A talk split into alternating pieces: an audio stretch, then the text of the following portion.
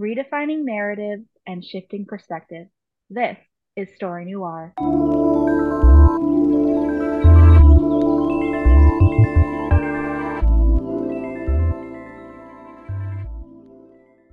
Hello and welcome back to the Story Noir podcast. This is Opal and I'm super excited to be here with you today. I am joined by somebody who is self-described as a wannabe YouTube celebrity that likes horror movies. Someone who is also very near and dear to my heart. They are an influencer, they're a YouTuber, they're a podcaster, but I think most importantly, they're a cat parent, a mother a hardworking individual who I've had the pleasure of knowing for the better part of a decade, almost two decades at this point.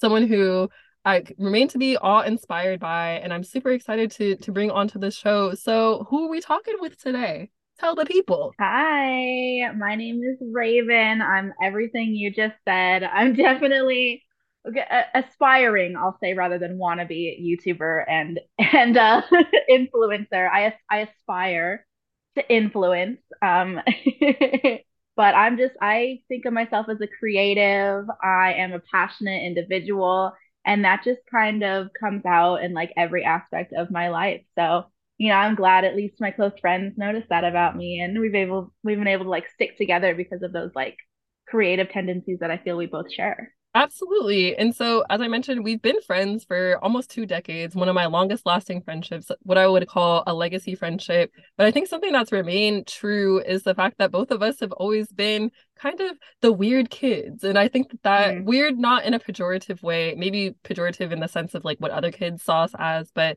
I saw you as like, okay, this is someone who is a little bit different in their own right very much grounded in who they are. We're we're literally sitting um on in this conversation uh you have your purple hair you have your plush dolls like your shirt it says support your local coven. So yeah. very much witchy crystal vibes you know? And so what would you say was one of the things that kind of what why, why are we friends? What, what made you want to be friends with my little second grade self? You know i just feel like the people that are like different and unique just tend to gravitate towards each other. Um, I've always been called like an old soul. I've definitely yeah. been called like a weirdo, unique, and I've kind of like just embraced it and made it my personality. And I feel like the people like us who are like that, who are a little bit different, maybe outcasts in a way, we just tend to find each other because like we can't really relate as well to other people who are not to be insulting, but kind of just like everybody else, or try to be just like everybody else, because everybody's different, everybody's unique. I truly believe that. But there's some people who just like refuse to like be their own person, and they think the best thing is just to be as liked by as many people as possible and kind of suppress what makes them them to fit in with the crowd. Yeah. And if that's what you want, that's what makes you happy, that's great. But like I feel like you and me and a lot of personally my other close friends I've had over the years just refuse to do that because that's boring. Yeah. And so who else are we going to be friends with except for the other interesting different people, you know what I mean? Absolutely. And so our foray into friendship started as I said in second grade. The school that we went to, I'm not going to necessarily name names, but I would say and and I'll see if you agree that a lot of the people there wanted to fit into whatever you know stereotypes or whatever things you know were yeah, going on. There was a box. Yes. There was for sure a box that you needed yeah. to fit into. And um, you know, I I feel like I can I can definitely say this. I know you might be thinking this, but being a white person, I know that a part of that box was being white, fairly thin, sporty. Maybe they all wore wearing a similar outfits to each other, mm-hmm. and if you kind of like went outside of that box, you were weird. You were oh strange. Oh, and I remember even being a child and other kids like laughing or being or saying something was strange and me just saying like oh that's a normal thing. One thing particularly i remember i think this was probably first or second grade i went to the bathroom and i was going to the bathroom like i was peeing like and a bunch of girls were in the bathroom just like talking and they heard me and they were like ew someone's actually going to the bathroom and they left. And even me as like a seven year old was like it's the bathroom. Like, but all those other girls, like, they were just like, yeah, it's so weird, ha ha ha, like all together. I don't think any of them actually thought that. but it's like, oh, this one girl said it, so I'm just gonna like go with her. You know, I'm not gonna be the odd one out being like, but it's the bathroom. You know what I mean? Yeah, no, those girls were were definitely, you know, mean in in whatever sense of the word, but the parents, Uh, if we remember the parents of those girls, And here's the thing is like the parents like had definitely had their own skeletons in the closet. And I think part of it is they were trying to hide it and just have this like outwardly like image of being like that perfect like Bay Area healthy juice soccer mom type thing. And they projected that onto their kids like we are just a normal family like everybody else. So you are just a normal person just like everybody else, blah blah blah. It was all, you know, it was it was all just like projection. It wasn't real. None of it was. They were all like hiding their own selves, suppressing their own selves, and It- putting that onto their kids. And meanwhile, our parents were, my mom always told me, like, my mom's a weirdo. Like, I'm Mhm. okay with saying that. She was Yeah. a weirdo. She was different than all the other parents, and she knew Mhm. it. And she never tried to be different. yeah, And I remember like being embarrassed back when I was a kid, like, oh my God, mom, you're so weird. My mom Yeah. was just 100% unapologetically herself. I remember. And at when I was a kid, having all those other projections from the other kids, I was like, oh my God, my mom is weird. But as I grew older, I was like, Mhm. no, like I want to be like that. I want to Yeah. be like myself. And I don't care what anyone has to say about it because I'm happy because I'm being me at the end. Absolutely. So No, yeah, and and I feel like you were kind of the same way. Yeah, I would say for you, like being different, your mother was, you know, it wasn't like we were living up in the Ken in the or the city of Kensington, I guess we could say. Uh, we were not Kensington residents, and I think that that was one thing that made us separated us from a lot of the crowd. And then also for me, I can speak for myself, being adopted, a transracial adoptee, I already looked different than a lot of the kids at the school, but of course my parents looked different because they were a lot older. And then your mom was a single mom. And so that also was like, okay, that makes it a bit different. And so it was it was hard for us. And so it was like, yeah, Yeah. we And we- I was fat, so hey. And and that was also a note. It was like, okay, you know, we look different than than all those other little kids, you know, eating little Annie's mac and cheese. It was like, oh well, we're we're out here eating the free lunch and also delivering free lunch, if you don't remember. It- it- I do remember. like we were we were school volunteers and so i think that that was something that really brought us together and sustained us through um middle school and high school and even college and so in middle school i think the make or break between elementary school and middle school a lot of friendships kind of you know fizzle out especially if you don't go to the same middle school but we stayed together we prevailed Mhm. And i feel like Somehow. even ba- back then exactly somehow some way but we we would hang out we would do what we could to preserve the friendship and then we also ended up going to separate high schools in completely different cities but somehow we stayed in touch and so as adults i felt as though we got closer and kind of reflected upon the things that brought us together which is some which is why we're even here having this conversation today and so um i would say do you remember the book fairies Oh my God, I was waiting for you to bring up the book fairies. Well, first of all, I wanted to say, I feel like what kept us together was that bond we had being weird and different, and that's just like Mhm. a bond that you can't. Like, I had plenty of like normal friends, but the friends that I kept with over the years were all the people I had a very specific bond with, and you're one Mhm. of them. But okay, the book fairies. We Yes. were in let's take it fifth back grade, and fifth grade was was quite the year for us. oh it was went- hard we was went through a lot of a lot of stuff um a lot of phases that made us weird and different and we Yeah. just did not care book fairies there was a little um bookcase that was kind of like l shaped it kind of like boxed into the corner Mhm. and separated the little library from the rest of the classroom Mhm. and you and me like being friends with pretty much each other and like one or two other people Mhm. we when we wanted our own space like to read and whatever and all the other kids were like reading and chatting and doing whatever we just wanted to be on our own so we would kind of sit in that corner of the library and just read. And then us being creatives and having this amazing imagination that we've always shared we were like okay so we're not just going to read in the corner. We're the book fairies. We're going to help other people. They want to find a book they'll tell us what they're looking for and then we'll find it for them. Like you and me always had this thing where we like wanted to help. We wanted to do more. Hence like the delivering lunches to kindergarten kindergartners and that eventually switched to us staying with the kindergartners during lunch to like help them out um i feel like when you come from a place where like you know struggle, you you'll do whatever you can within your own resources to help. And we've been doing that since we were small children, which is another I think really good thing about us. And you know, the kids who never had the struggle and had like those three story houses and whatever, they didn't know what that was like. So they never felt the need to do that. Not calling anybody out. Obviously, there's rich people who help, but that's where you and me come from. So anyway, the book fairies. And, you know, we were always into like witchy stuff. And I always said that I was a fairy back when I was a kid because I always wanted to fly. And so you and me were the book fairies. And then that swiftly got taken over by the other kids. But mm, that's mm-hmm. what that's what book fairies was about at first. So and, it, and it, you know what? I will say that it'll always remain tried and true. We knew what it was for. I really think it led us into who we are today, again, as giving people, as creatives. And so that I will always, you know, I do remember when we were uh sieged, but you know, that's okay. We we did what we could at the time with what we had. And I would say that also one of the things that brought us together, if you remember um kind of juxtaposing it with books, um uh frolicking around and behind the library. So if you remember there was like a lot of thick brush, there was a lot of, of there were a lot of hills. So talk me through that because we, we used to get lost in nature, like not even knowing what we were doing. We were just, you know, playing with sticks and rolling around the hills I mean, and the grass.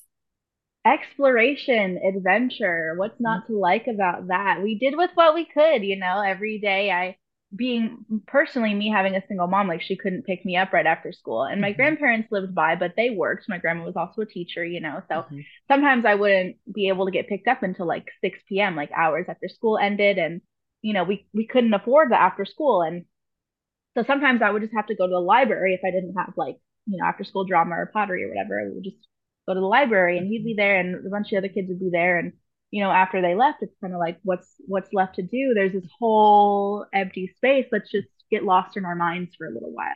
Yeah. Get in our own adventure. That's always kind of been my thing personally. And and you can probably relate is if there was nothing left to do, there was always my mind mm-hmm. to explore, to get lost in. And the library um, behind there was like a whole forest kind of, and mm-hmm. near where like the park was, and there's whole hill. Mm-hmm. It was mm-hmm. endless to a small child, you know. Yeah. There is just so much in there, and you could create stories as you go. And it didn't matter if you know there really was nothing; it was just trees. You know, that's where the fairies lived. That's where there was monsters back there that we had to hunt. You know, that's where the that's where the witches did their rituals, and yep. we were we were trying to find them. You know what I mean? It's it's just we needed something to ex- to like exercise our brains and and there was never a shortness of that we were always able to to find that to do that. And i feel like it's still true today like even at our age even in our mid 20s we i definitely still go away you know when things are a bit overwhelming to go into like the forest to you know sit and try to also find the fairies and you know the gnomes and and all of the other you know magical creatures that live out there. And so one of the things that you and i particularly we we were the cool weird kids but we always were very smart we always were very book driven. Totally. we were always you know even if it wasn't perfect grades all the time we did quite well in school. And so when thinking about going to college I, you and i both went to pretty prestigious high schools. And so when you were thinking about going to college um, when you were graduating from from high school how did you come across the major that you that you eventually chose to to go for? Well i majored in theater um, just generally in theater and i kind of specified when i was in college but I always knew that I wanted to do that. I mean, in high school, I've been doing the plays. There we had two a year, a play and a musical every year. Um, and I was always involved in that. And that was like the only time where like I wouldn't say I felt like I fit in because even in that crowd, like I still like, you know, if you weren't the top actor, you didn't fit in with the sub actors. And mm-hmm. if you mm-hmm. weren't a techie, you didn't fit in with the techies. And I tried mm-hmm. to be mm-hmm. everything. Um, and it just didn't quite work. But I still had a lot of friends there, mm-hmm. and I was just personally happiest when I was on stage. Even if mm-hmm. nobody else on the stage liked me backstage, I was happy on stage, mm-hmm. you know?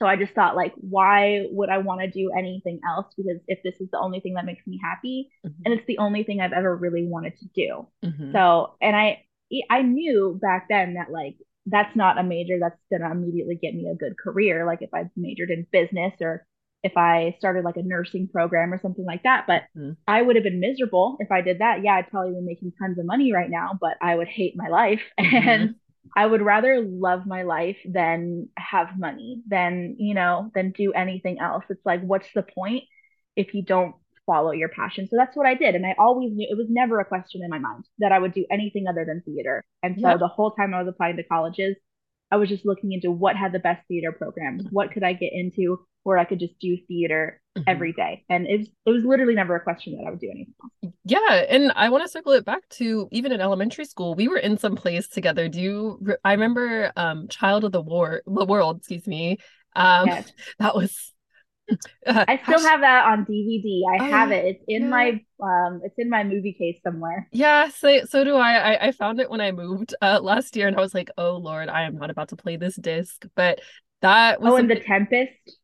oh, don't even get me started on You were that. like, what were you? You were the son who was trying to marry the daughter. You're trying to marry Miranda, whatever I- that guy's name was. it, it was it it was a far ahead of its time because it was like hey I we were you know I was playing someone of like another gender like and that was like not a I big was deal Prospero. We were both we were both playing men. yeah and so like maybe we were ahead of our time you know even even then like inclusion was on top of our minds you know even as little elementary school kids and so that's remained tried and true like I like to say you know when I talk about you in my personal life of like Raven remains to be my one of my oldest friends, but she always has remained true to who she is. Like I would say, you know, of course we've grown, we've matured, you know, we've had life happen to us, but we we're pretty much the same as as when we were little kids. Again, I could always pull up and and be like, "Hey, let's go to the forest." And it would be like, "Yeah, no problem." Like, let's go to like a cabin and like frolic around. It's like, "Cool. Let's let's Which definitely sounds do that." super fun. I would eh, love to do that. even at the, eh, even at our big age we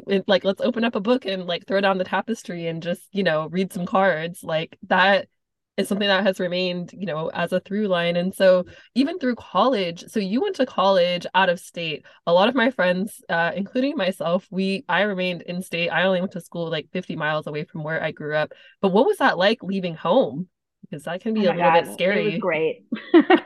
oh i was so cool. okay tell me more I needed to get away. Let me tell you, I did not apply to any California school. oh okay to the uh the achievement of my mother who got so angry with me. Ju- Senior year of high school was terrible for me because my mom was just constantly yelling at me and getting angry at me because I chose not to um, apply to any UCs. And so I was applying to all these big schools that either we couldn't afford or like I wasn't getting into them. Most I got into a lot of schools. Like I got into like University of Oregon and and I got into one in Colorado and stuff. And there's ones that I really wanted to go to that we just couldn't afford, and I applied to them anyway. But she's like, "Why would you even do that?" And um, she was just constantly getting so angry. She's like, "Why do you want to go so far away? Why do you want to leave?" And I was like, "This, this is why," because uh, our relationship was after my brother went to college and it was just me and my mom. I was just like, I need to get away. I just from this because it's too much for me, and I know like if I stay local, I'm gonna have all the same issues and I want my independence. Like I've never really been independent. I was never the type to like go out at night. I was never Mhm. the type to like leave for with my friends for a couple days and go on trips. I was such a homebody. And I was like, I as much as I love California and the Bay Area, I don't want to be one of those people who never left. So I decided like college is the time. I'm an adult now and I'm just gonna like find out who I am and be that person and not be scared anymore. Cause a lot of like I even though I am who I am and I always kind of have been, there's a lot of stuff that I had repressed and was like afraid to talk about, afraid to try to do, to try to look, to try to act because of my family. Um, what were some of those things, and- if I may ask? yeah, totally. So like my mom always let me like change my hair and whatever, right? And um, but there was like other stuff like piercings and tattoos that my grandparents specifically were like super against. And Mhm. my mom was okay with like a nose stud and a little stuff here and there, but there was I just wanted more. I wanted to Mhm. explore more of that without any judgment, without feeling like I had to hide it. And even like bigger concepts like sexuality, like I always thought that I was like straight. And then in high school, some feelings tried to creep in that maybe I wasn't, but I just was like, "N- no, like my family's not as accepting as they are, like not saying anyone in my family is homophobic. And if I I did come out to them at the time, then they probably would have accepted me. But I was just like so scared because of like uh, religion at the time, and we used to go to this church, and it was just I just didn't want anything to be different or come out or like do anything that would kind of challenge the relationships I had with my parents because I had a lot of friends who were starting to come out as like gender fluid and like bisexual and things like that. And I remember my mom being like, I don't understand. Like, why do you have to identify like that? Blah, blah, blah. And so I was like, these are my friends. If I was like this, like she would just get angry. My mom used to get angry a lot. And she's gotten better over the years. She's like not like that anymore, but um, she's always nice to my friends, but behind closed doors, she would always get very angry. And understanding my mom's past with like my dad like dying and being a single mom and not having a whole lot of help, I can understand why she was so angry all the time. And she would take it out on us, me and my brother, but she wouldn't mean to. But that got really bad when it was just me and her. And that's why I felt like I had to hide anything that wasn't status quo with my mom, right? Just because yep. a- anything could have made her angry at any time, you know?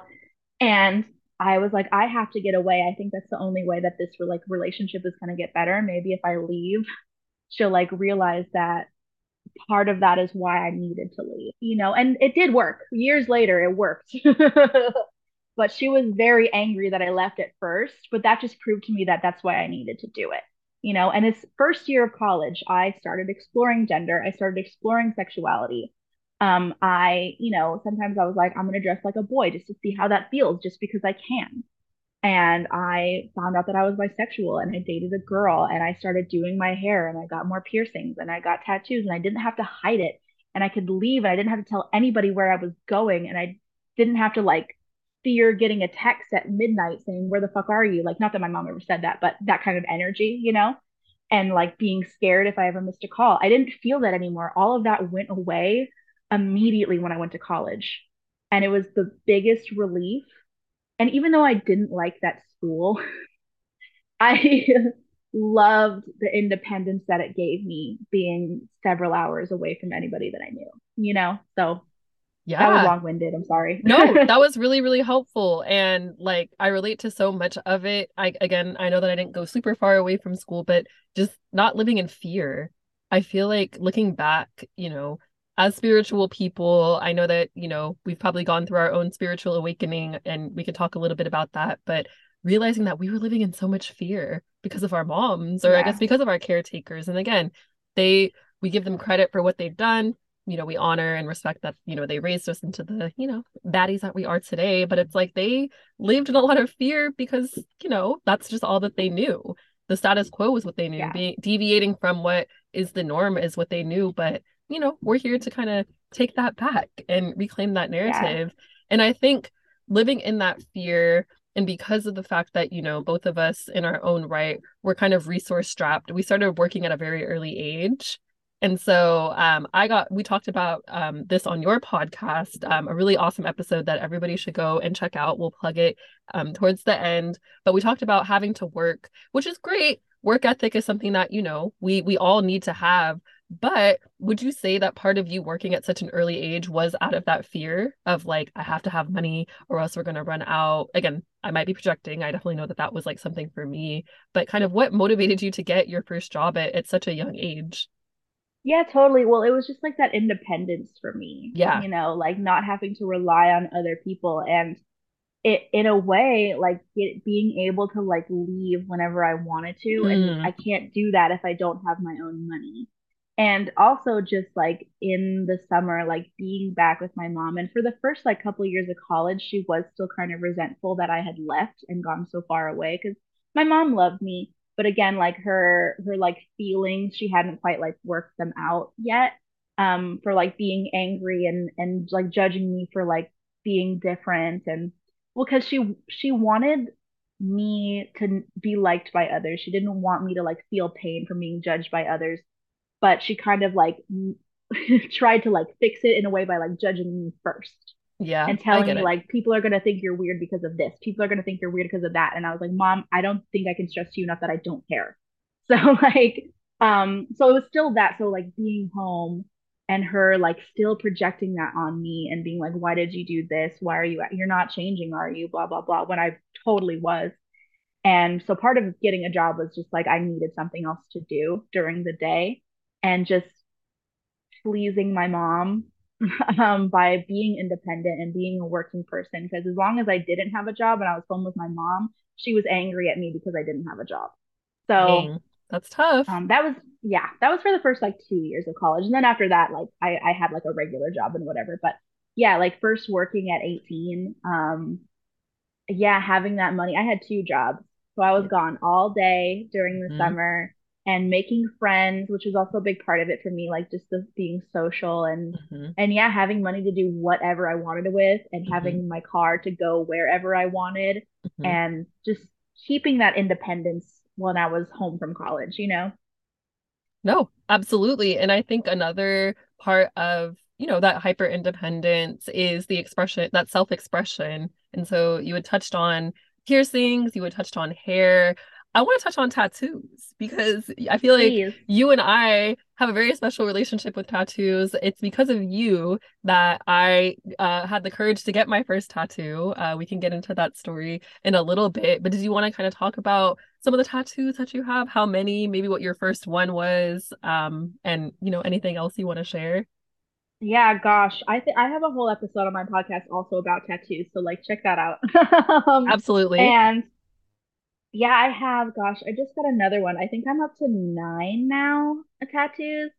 Um, I know my first one was on my wrist. It's a little, I'll show it to you on the camera, but it says beautiful mistakes, and it's a lyric from the song Cardboard Castles by this artist named Watsky. It's kind of this like underground rapper guy, and he's been underground for years. He's been famous to me for quite some time. Um, but I went to a concert when I was like a month away from turning 19, and I got a backstage pass, and I asked him to write that on me because in the part of the song, the part that I was referencing was while we make and create all these beautiful mistakes. And it's just like so emphasized in the song, and I've always just loved that phrase, beautiful mistakes. You know, it's just it meant a lot to me. Um, so I had him write it on me and I got it tattooed the next day, actually with my mom who supported me in it. Um, she was starting to come around to me being different at this point, which was great. Um, I mean, she's always supported me being different, but like when when I was getting older, it was getting more and more different, so she very slowly accepted it. Um, but anyway, so I got it tattooed, so it's in his handwriting, and um, so it's just very special to me. And then from there, like the confidence that this one little tattoo gave me, I was like, this is great. I'm I need more. And so then I got another little one on my ankle and I loved the placement. I loved what it looked like. So I was like, okay, let's get more. And then um I think it was end like my junior year, end of my junior year, I had moved back to the Bay Area with my grandparents for a while. And I got a job at a dog hotel and I was working like 42 hours a week at $15 an hour, which at the time was a lot because I'd previously only made 10 hmm um, I I remember. I remember yeah, bag days. Oh, 4 a.m. with the dogs. Oh my God, yeah, I'd wake up at 4 a.m. to BART into San Francisco. And, um, but before that, I'd worked at, you know, I'd worked a couple, like, you know, that you talk about. I worked at a hotel in Oregon and all of that was $10 an hour, which at the time I was like, cool. But then 15, I was like, oh my God, I'm going to be rich. And I got like my first thousand dollar paycheck And I was like, I, and I didn't have to pay rent because I was sleeping on my grandparents' couch. And so I was like, I'm going to treat myself and get my first big tattoo. And this is how I found Cameron Miller. And at Warhorse Tattoo, shout out. Oh, And I did so, I did so much research. I did so much research because I was like, this is my body. I need the other little ones. I knew exactly what I wanted. I had an exact image, just put this exact image on my body. But I this is we don't have to get too into this, but I wanted to get a portrait of Justin Bieber um with a with a rose on his face And it's a kind of like abstract tattoo. it. Yeah, it's It's so gorgeous. gorgeous. I I We don't love need it.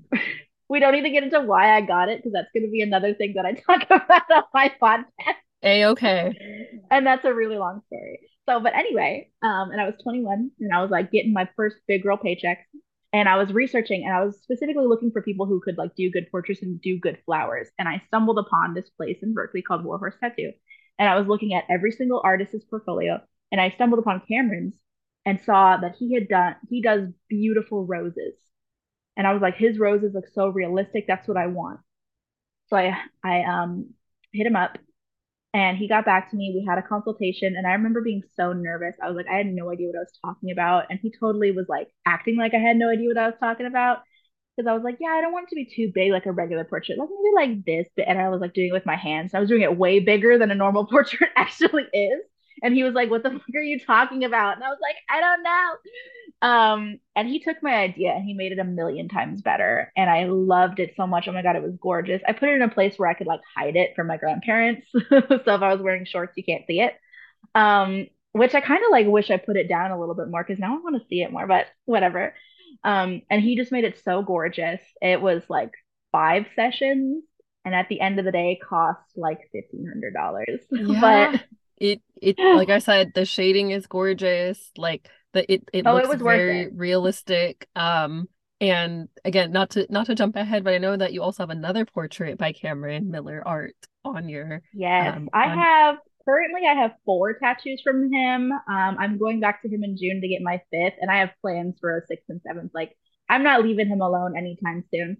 Um, but yes, I also after the Justin Bieber one was done, I went back to him, and pretty much anytime one was done, I would let it heal and then immediately go back for the next one. And I got Brendon Urie from Panic at the Disco on the other side, and I got him in black and gray with a, a blue stargazer really over his eye, so it kind of matches. And I like symmetry, so it's on my other leg. Um, and then that one's obviously super gorgeous. It's like on his Instagram highlight if anyone wants to look at it. I know, like I'm so special. Um, and then after that, I got, um, I continued to get tattoos from him. I got a, a Dracula castle, which was just finished. It still needs like 30 minutes left of work. So I'm going to go back to him in June and then get one on my other side. So, and with every tattoo, I've just gained so much confidence. I'm, I feel like I'm becoming more and more the person I want to be. Like I have this image in my head and I'm just like working towards being exactly that. And tattoos isn't the only thing leading mm-hmm. me to that goal, but it's a big part of it. So that's why I keep getting them. Like I love using my body as a canvas. You know what I mean? And and putting this beautiful decorating myself with beautiful art. You know, I'm my own altar, right? So that's kind of what the tattoos and piercings and and stuff like that is about. we love to see it. And I think one of the things that I admire about you is, and something that's a little bit rare amongst a lot of my friends is that you're in a happy and healthy relationship.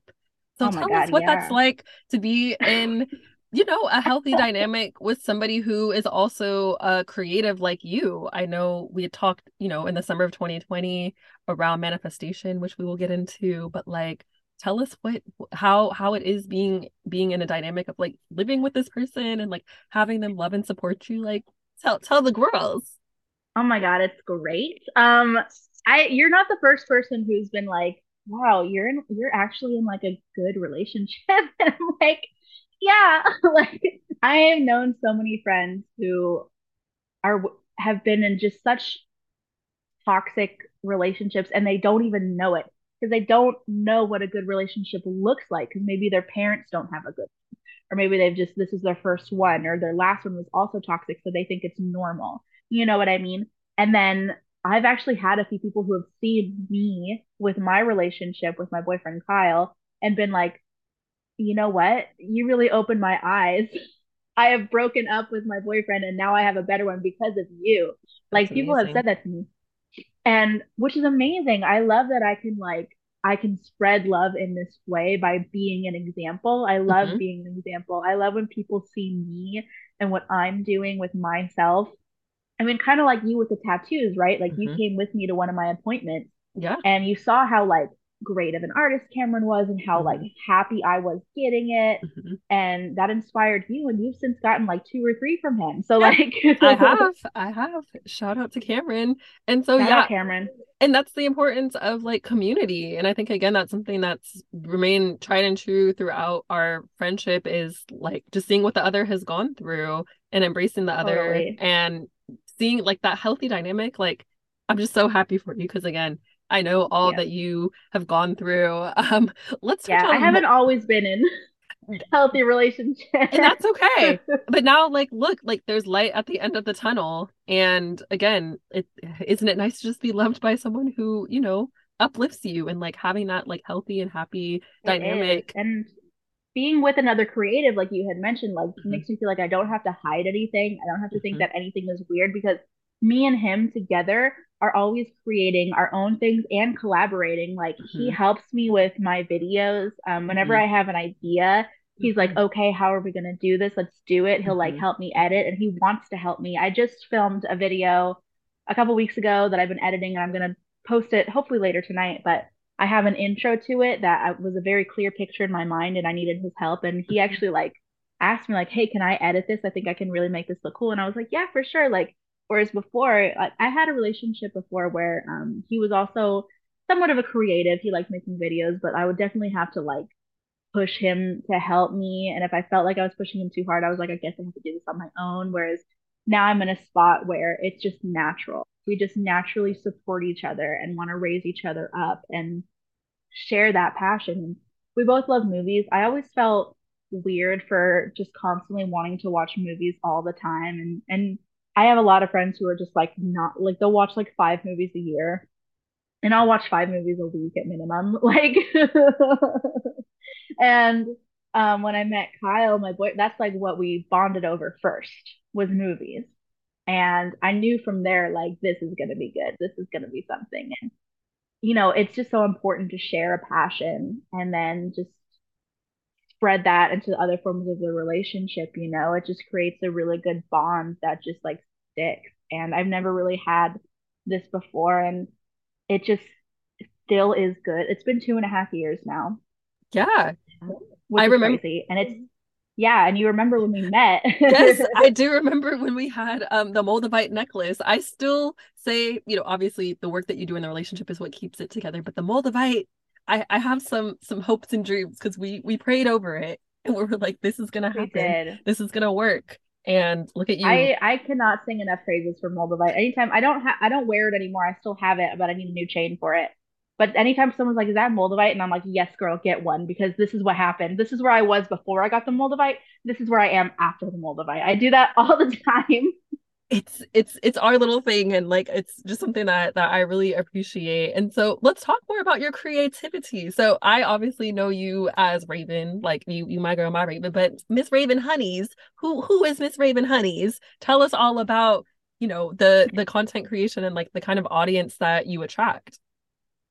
Yeah, so Raven Honey is my name on YouTube at Raven Honey. And I um it's something I've always wanted to do, like have a YouTube channel, you know. And for years, I was too scared to start because I was like, who's gonna watch?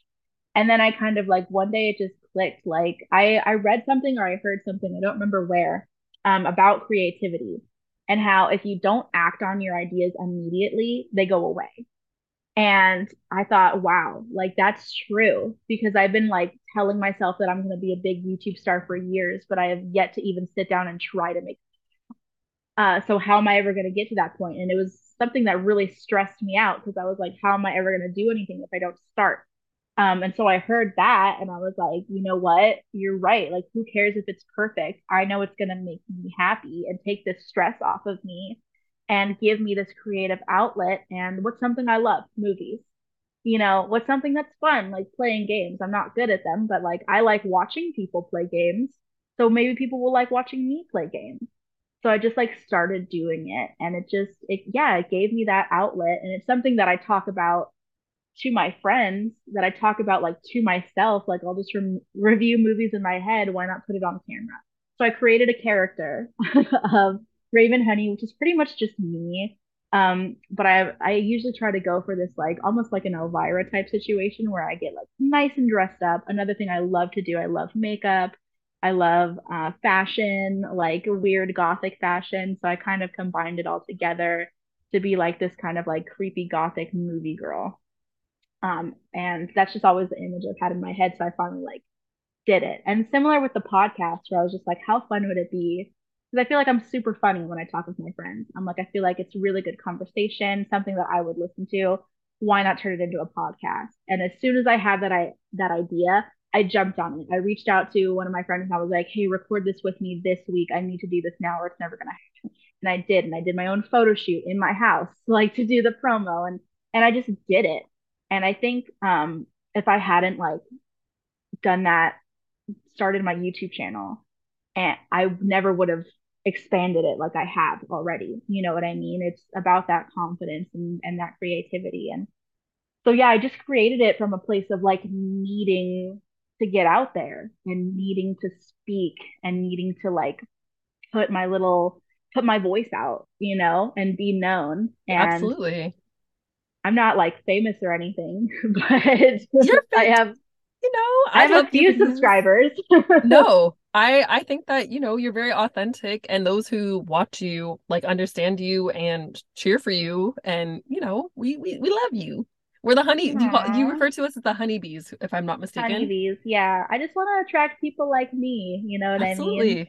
and that's and that's exactly what you have done and so you're obviously very much what i would consider a multi hyphenate and being that I've known you again for for so so long, I remember as a child, dogs were really you were not a very big fan of dogs, but now today you're a freaking dog trainer. So oh talk about facing your fears. Do you want to tell us more about how that came to be? So Raven the YouTuber and Raven the dog walker. Wow, yeah, that's something that my family references constantly because I was I had a straight up horrible phobia of dogs my whole life until I was maybe 13 years old. I could not cross the street if there was a dog at the other end. Did not matter what size. It could be the littlest chihuahua or like the biggest Great Dane. If there was a dog, I could not go near it. It wasn't allowed to look at me. I've been to plenty of birthday parties where like the other kids would have to like lock up their dogs in the back before I even entered the house. And if they didn't, I would scream when their dog came at me. Like I've embarrassed myself so much because of dogs. And I don't know why. Like I don't know what it was um, that got me so scared of dogs. And then I was like, you know, I don't like this. I don't like living in fear. and you know what it was? My stepdad, when he moved in when I was in high school, he had a dog. Um, she was a German Shepherd named Maddie, who I had met before. I didn't really hang out with, but she she was really fat, so she couldn't really like run, and so that made her far less scary. And so starting with her, I was like, she can't hurt me. Like she wants, she just wants love, you know? And I kind of like slowly started to get over it. And then I just dove right in with working at WAG Hotel, which was, I was 20 when I worked there, maybe 19.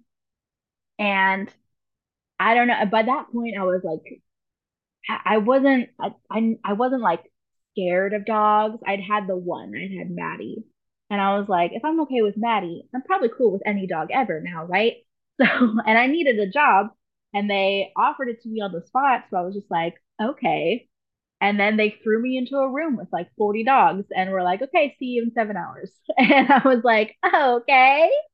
So I really, if I wasn't over it already by then, I definitely got over it very fast. And it was a really freeing experience now that mm-hmm. I think about it because now I love dogs. Mm-hmm. Um, I will always love cats more, mm-hmm. but I I love them, and now whenever I see one, I'm not scared. I'm happy, Absolutely. which is quite the turnaround. Like if I told my ten year old self, "You're going to see a dog, and you're going to want to rush towards it and pet it rather than scream and run the other way," she would be like, "You're crazy. You're not me." You know yeah. what I mean? So if if I talked to ten year old Raven and told her that she would be with dogs, like it it yeah it, it, I would have been like it wouldn't have been a question at all. It would have been like, no, you're crazy, you know. This, so this is a setup. And now I know. like I think that one of the things that we spoke upon um your podcast was the way that you do your dog training in the sense of it's not fear driven. You're not yelling at the dogs. So talk more about what your your techniques and methods are. Yeah, so we do positive reinforcement only, mm-hmm. which is the idea of letting the dog make the choice to follow certain commands and then rewarding them for making that choice. So it's not about forcing them to do anything. It's not about making them like scared not to behave. It's about them like actively and happily choosing to sit or come to you or whatever through encouragement you know, and then rewarding them once they have done it. And dogs learn better that way. And honestly, people learn better that way. You know, it's anything that I do in dog training can be applied to how people learn things. Because, like, think about it. If someone like screams at you, like how to do your math, you're going to do your math, but only because you're scared to get it wrong. Whereas if somebody is like helping you and supporting you and like rewarding you for doing well, you're going to want to do well because like to get to that reward. And then like it turns out that you learned along the way. You know, you're doing it for the reward, but oh my gosh, I actually learned it and now I know it. It's the same thing that I do with dog training. You know, I always tell um, my clients like think of it like a game. Think of it like a game and your dog completing an action is them winning that game. And they you want them to win. You're going to encourage them to win. You're going to basically cheer them on and then reward them when they did well. And then now they're going to keep doing it because they want to please you, you know, and they want to get that reward, but then it's going to stick in their brain. And and it's just like a lot of people that I've like met in dog training like didn't really think about it that way before. And so I love that I get to like open their minds and encourage their good relationship with their dogs because it's not just about your dog like following orders. Dogs aren't meant and people, nobody, nothing is just meant to like follow commands all the time and just be a workhorse, not even horses. You know what I mean? So it, it's about having that positive relationship. So that's what I focus on first is affection and then balancing it out with discipline and kind of having like an even scale in that way. So um, that's really what my methods are all about is having a positive relationship with your dog first having that bond first that encouragement that love that positivity. And then once you have that everything is easier because your dog will do whatever you want you know? You don't have to scream. You don't have to force them. They'll just do it you know? And it makes everything a lot better. Because i feel like and correct me if i'm wrong dogs are a lot smarter than we give them credit for. Like they obviously so know who their you know i don't want to say master but who who their person is you know person or person their pet parent is what Exa- I say. okay yeah exactly their pet parent. They know who they are they know who the hand that feeds them. So it's what would you say would you say that affirmations are the best way to have them be compliant?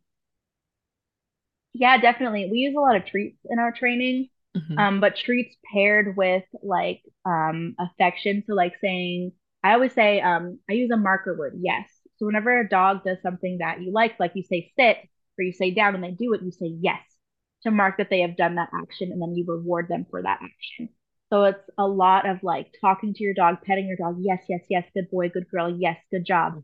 A lot of that. And that like, you know, makes them like serotonin in the dog's brain. And and the more your dog is happy, the more they want to please you. And you're absolutely right. Dogs are so smart and dogs love routine. Dogs want a job, whether or not they know it. They need structure. And so training is just a way to give them that structure. And once you give it to them, they're like, okay, bet, like that's what I'll do for you because that's what you want. So that's what I'll do it. Beforehand, your dog is basically like trying to please you in a way that they think they're going to please you, in a way that a dog would please another dog. So, like playing with you, nibbling on you, um, bringing you things, doing all that other stuff that you know, we as people don't really want our dogs to do, but the dog doesn't know that. So once we come in like, hey, actually, here's what I want you to do. I want you to sit when I tell you to. I want you to come to me when I tell you to. I want you to wait before I give you food. Then your dog's like, oh, got it. Okay. Once you teach them that, they're like, I love you. So I'm going to do whatever you say. You know what I mean? But if you scream at your dog every time they jump on you, every time they nibble at you, every time they try to play with you, the only thing you're teaching them is to be afraid of you. You're not teaching them not to do that stuff because they don't know what they're doing wrong. So you can't punish a dog because they will never understand what that means. All they'll know is I don't have a good relationship with my um, pet parent, you know? That's so deep. I always try to like, I write. I try to turn it around and be like, relationship comes first.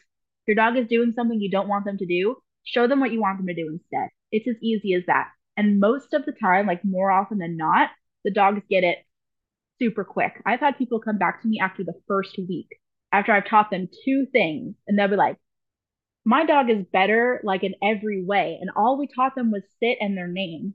And they're already like better at everything. And I'm like, yeah, because you put in that structure. You told them how to make you happy and now they're doing it. So would, would you say would you say that that's like Cesar Millan's like kind of secret sauce? It's like what what does he what what does he have? And again if it's it's okay if you don't know for sure but it's like listen i've never watched Susan Millan in my life but i've had a lot of clients that do and they always compare me to him.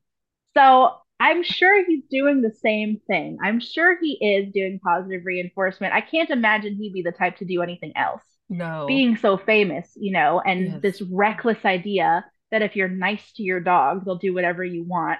Um, in a world of pinch collars and shock collars and and strict, you know, whatever.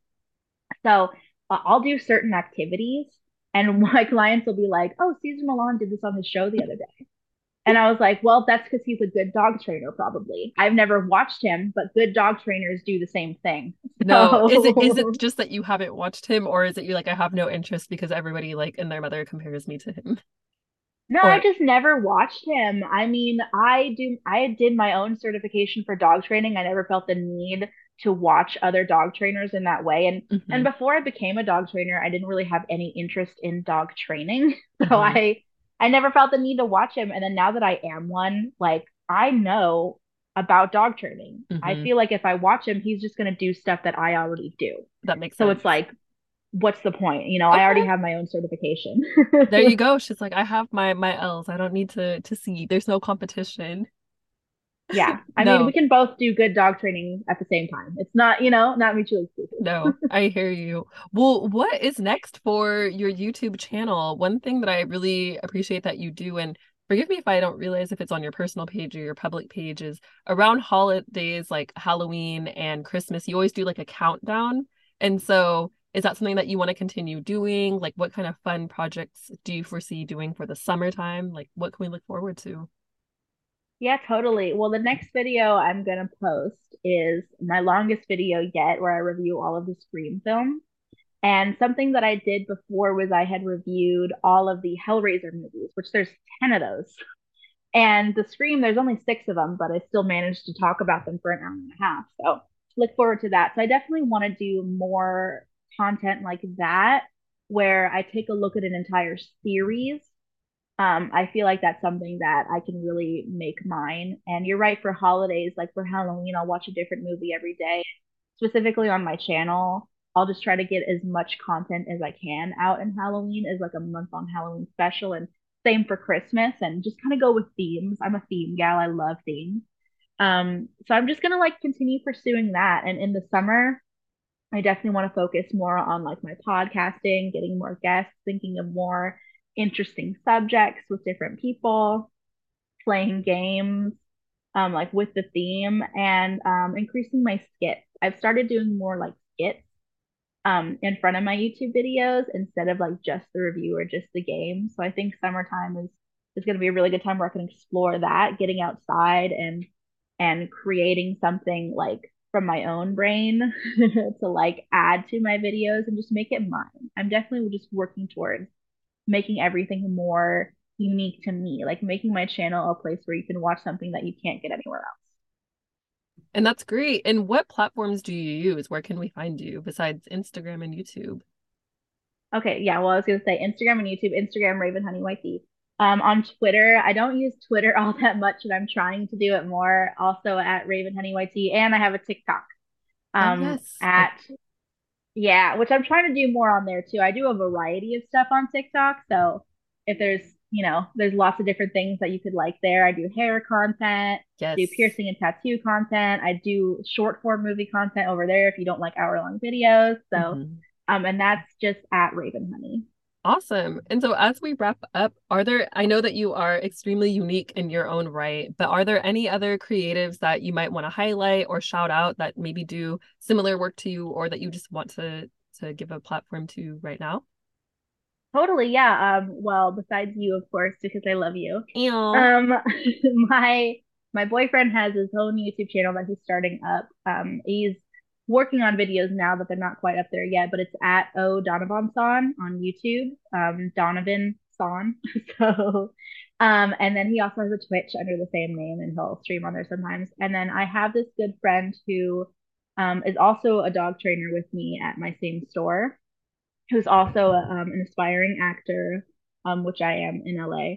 And we we've just been talking recently about like collabing and working together and like trying to like encourage each other to pursue our own passions. And he's doing a really good job at that. Um, his name is Justice at Instagram, Justice the Word.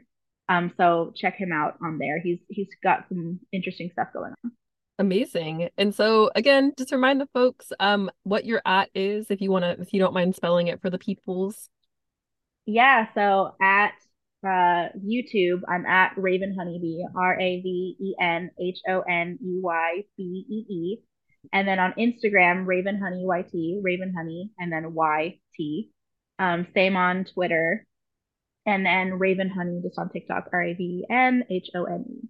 Okay. Well, thank you so much, Raven. Again, I look forward to seeing you just personally in person. Um, excited to also see your new tattoos. Shout out to Cameron Miller from Warhorse Tattoo in Berkeley, California. We both love him, you know, for all the the work that he's I'll see him in us. June. Yes, uh, Cameron, if you're listening, we will see you very, very soon. I also need to hit you up about some ink. But without further ado, thank you so much for coming through. And we'll end the recording here.